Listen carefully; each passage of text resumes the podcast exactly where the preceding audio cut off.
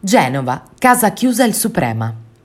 Se i muri potessero parlare, quelli dei bordelli di Genova color salmone carnicino racconterebbero aneddoti piccanti e melanconici, storie d'amore e di emarginazione, stralci di vite vissute con passione e altre portate avanti con rassegnazione. Quello della prostituzione è un mondo dai contorni frastagliati, composto da un florilegio femminile di ogni estrazione sociale, di diversi caratteri, colmo di sogni e di speranze, di delusioni e di tristezza. Il Suprema, vicino all'attuale Galleria Mazzini, era una casa chiusa di lusso nel salotto buono della città.